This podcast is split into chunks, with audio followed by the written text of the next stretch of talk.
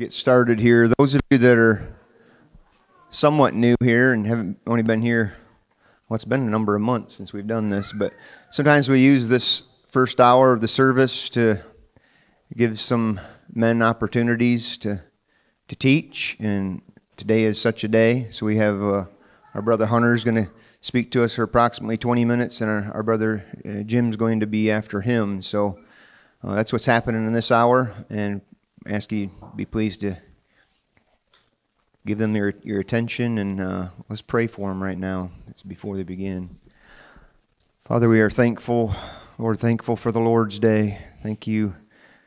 We see, serve a God who reigns over all things. We're thankful, Lord, for uh, the men you've given this church. Thankful for passion for your gospel. Thankful, Lord, for gifts you've given us. We're ever wanting to utilize those gifts and identify them and develop them. And Lord, that's that's the goal in this hour. We pray you give us listening ears. Pray you give our brother Hunter and Jim grace and peace.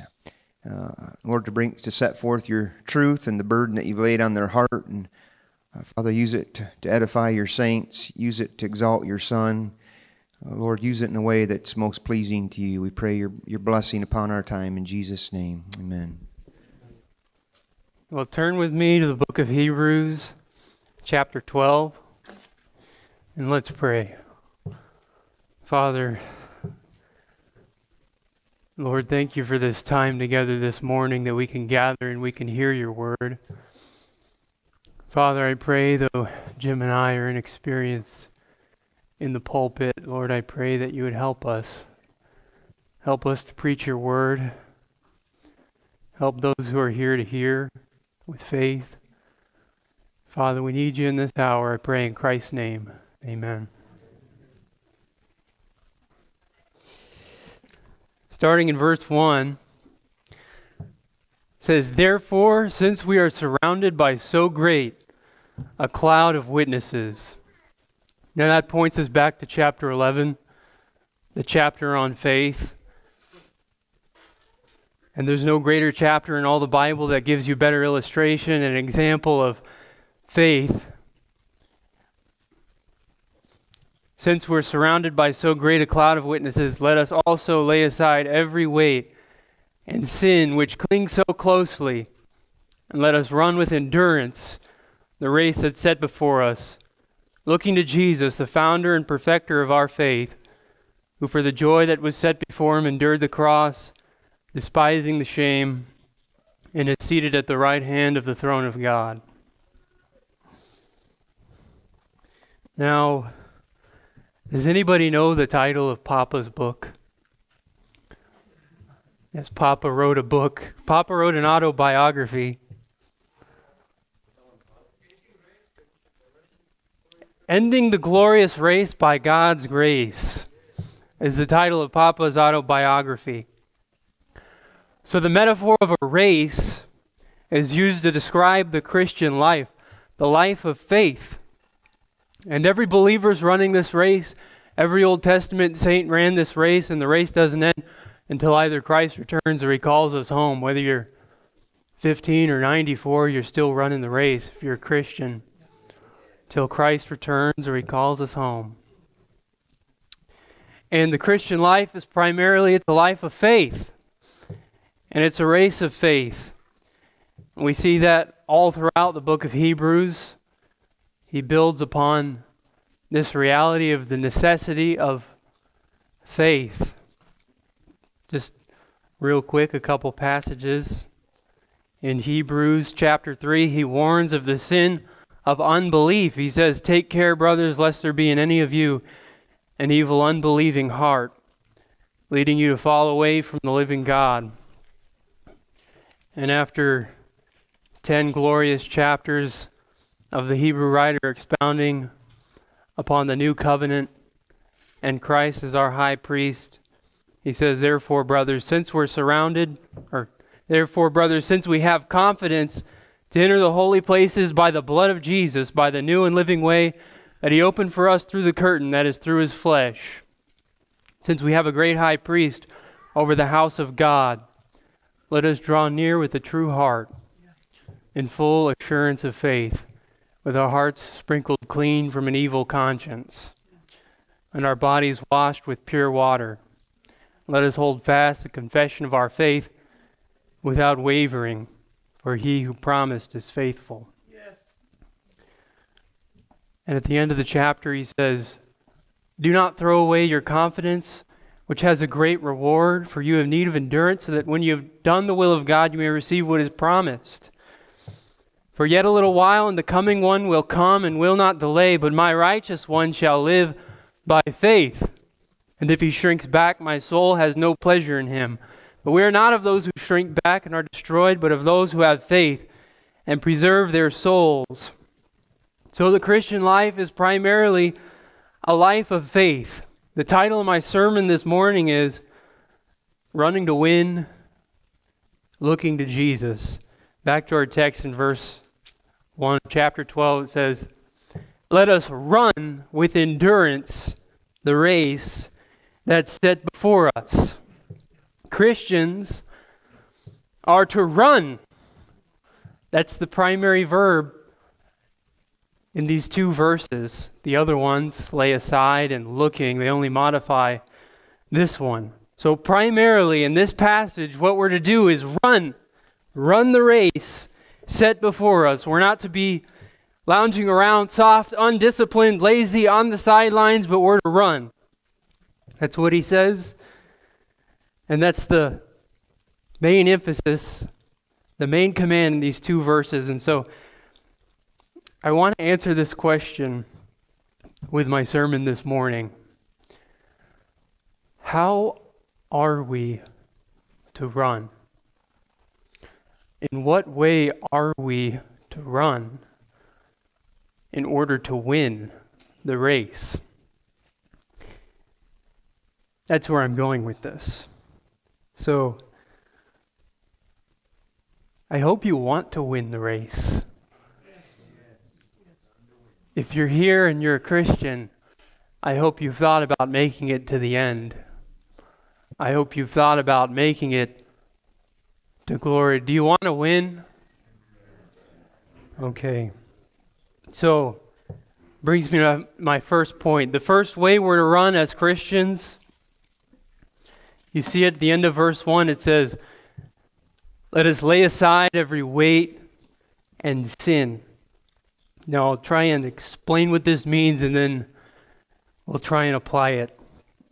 So, notice this. Notice in verse 1 if you look, he says, Let us also lay aside both every weight and sin. The author makes a clear distinction be- between what's called a weight and what's called a sin. So, what's a weight? We know what a sin is, but what's a weight?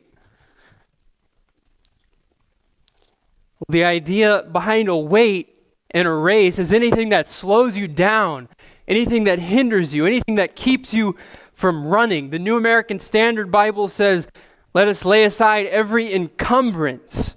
So the idea is that there's something that's slowing you down in the race. As you're running the Christian race and you're seeking to follow Christ, things can come into our lives, things that aren't necessarily even sin, things that are good, good things even, lawful things that can slow us down in the race. And these would be called weights. And you don't have to be a Christian for very long before you realize there are weights in the Christian life. There are things which come into our lives which slow us down. And here's where so many people can go wrong. So many people can go wrong and say, well, it's not a sin, is it? I mean, the Bible doesn't say it's a sin, so surely it's okay. People can have a vicious attitude about their Christian liberties if you try and question them on certain lawful things that maybe it's slowing them down. Paul said, All things are lawful for me, but not all things build up. And the apostle knew this. So think with me about the different weights in our lives. Think with me about the things that have slowed you down in the past. If, if you're a Christian, you have things that you've had to let go of. You have things that you've had to sacrifice, things that you've had to give up. The different weights. Unbelief is one big sin in our life that can slow us down in the race. Now, think with me about, or rather, I'll move on to the application. You know, that's the explanation. A weight, what a weight is, it's something that slows us down, something that hinders us, something that keeps us from running the race. What's the application of this passage? It says, Let us also lay aside every weight and sin. So, that's a weight, but the application is to actually do that. You see, with so many truths in the Bible, the thing is not understanding what it means. The thing is actually laying aside the weight that slows us down, right? See, think with me about eternity. In eternity, is it really going to matter how nice your clothes were, how nice your car, how big your house, whether you had $10,000 or $100,000 in the bank? In eternity, it's not going to matter. Anything but what we did for Jesus Christ. Only one life will soon be passed. Only what's done for Christ will last. And you know, I actually printed out that poem because it's a whole poem. I don't know if you've ever read it, but it's glorious. And let me read some of it. It says, Two little lines I heard one day traveling along life's busy way, bringing conviction to my heart and from my mind would not depart. Only one life will soon be past. Only what's done for Christ will last. Only one life, yes, only one. Soon will its fleeting hours be done. Then in that day, my Lord to meet and stand before his judgment seat. Only one life will soon be past. Only what's done for Christ will last. You know what we don't want to do is we don't want to come to the end of our lives and say, I was bogged down. I didn't run as hard as I could have. I didn't give up the things I should have. Why did I spend all my time watching television? You don't want to die in front of the TV, friends. You want to die living for Christ. You want to die pouring yourself out. Only one life will soon be passed. Only what's done for Christ will last. And when I'm dying, how happy I'll be if the lamp of my life has been burned out for thee. Christian, do you burn for Christ? Do you burn for him? How happy we'll be in that day when we stand before him if we burned out for him. Now, this begs a question what's our number one priority? What do we give ourselves to? What do we spend our time? And you know what the sad thing about weights is? They compete for our affections. It shows you where your heart's really at. But if you get your eyes on Christ, that breaks the power of that weight in your life, you say, you know what? What was I doing messing around with that thing when the Lord Jesus Christ is so glorious? And that brings me to the second point. Says, looking, looking.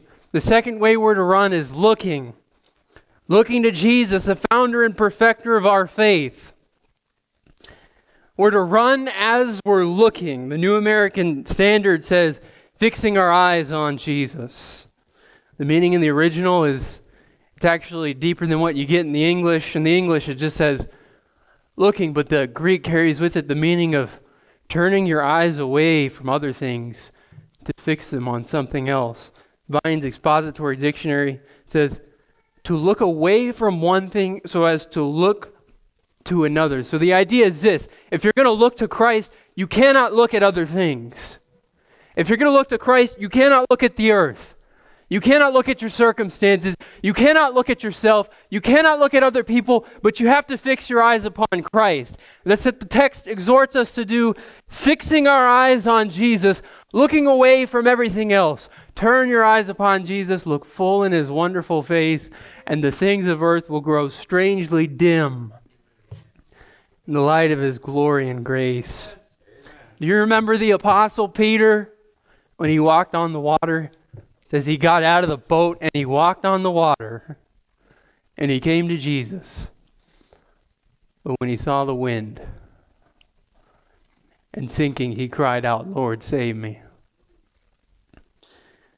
And here's another example in Hebrews chapter 11. He says about Moses He considered the reproach of Christ greater wealth than the treasures of Egypt, for he was looking to the reward. By faith he left Egypt, not being afraid of the anger of the king, for he endured as seeing him who is invisible. Now, this is interesting, and I think it's important. Five times in the book of Hebrews, Christ is said to be where? Seated at the right hand of the throne of God. You know where that comes from in the Old Testament? It's in the Psalms. Psalm 110. The Lord says to my Lord, Sit at my right hand till I make your enemies your footstool. And do you remember what Jesus told the chief priests when they arrested him? They put him on trial and they questioned him. They said, Are you the Christ, the Son of the Blessed? And he said, I am. And from now on, you'll see the Son of Man seated at the right hand of power. You see, Christ has all power. The Lord Jesus has all authority. All things are put under his feet. Is that a motivation to look to Jesus? Is that a motivation to look to Christ? Colossians 1 15 through 20 says,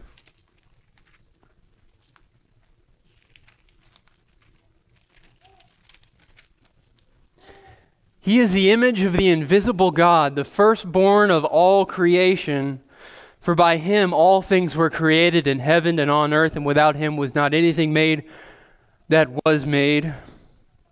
Excuse me, I was going off, but whether visible and invisible, whether thrones or dominions or rulers or authorities, all things were created through him and for him. And he is before all things, and in him all things hold together, and he is the head of the body, the church. He's the beginning, the firstborn from the dead, that in everything he might be preeminent. For him, and all the fullness of God was pleased to dwell, and through him to reconcile to himself all things, whether on earth or in heaven, making peace by the blood of his cross. In Ephesians 1, Paul says, I have not, because I've heard of your faith in the Lord Jesus and your love toward all the saints, I do not cease to give thanks for you, remembering you in my prayers that the God of our Lord Jesus Christ, the Father of glory may give you the spirit of wisdom and of revelation in the knowledge of him, having the eyes of your heart enlightened, that you may know what is the hope to which he's called you, what are the riches of his glorious inheritance in the saints, and what is the immeasurable greatness of his power toward us who believe. According to the working of his great might that he worked in Christ, when he raised him from the dead and seated him at his right hand in the heavenly places, far above all rule and authority and power and dominion, and above every name that's named, not only in this age, but also in the one to come. The Lord Jesus Christ is highly exalted at the right hand of God. And the Bible exhorts us look to Him. Look to Him who's able to save you, able to strengthen you. He's full of forgiveness, He's full of grace to help you in the Christian life. And you can't do it without Him. And in closing, I don't know how long I've been, but there's those who will take it serious, there's those who will lay aside weights, there's those who will renounce sin, and there are those who will look to Christ. There are those who will not, those who will not take it seriously. And as Christians, we got to be following after our Lord, laying aside every weight and sin. Amen. Father, thank you for this time. Lord, I pray for my brother Jim. I ask you to help him. Lord, I pray that you'd help all of us to run this race. Amen.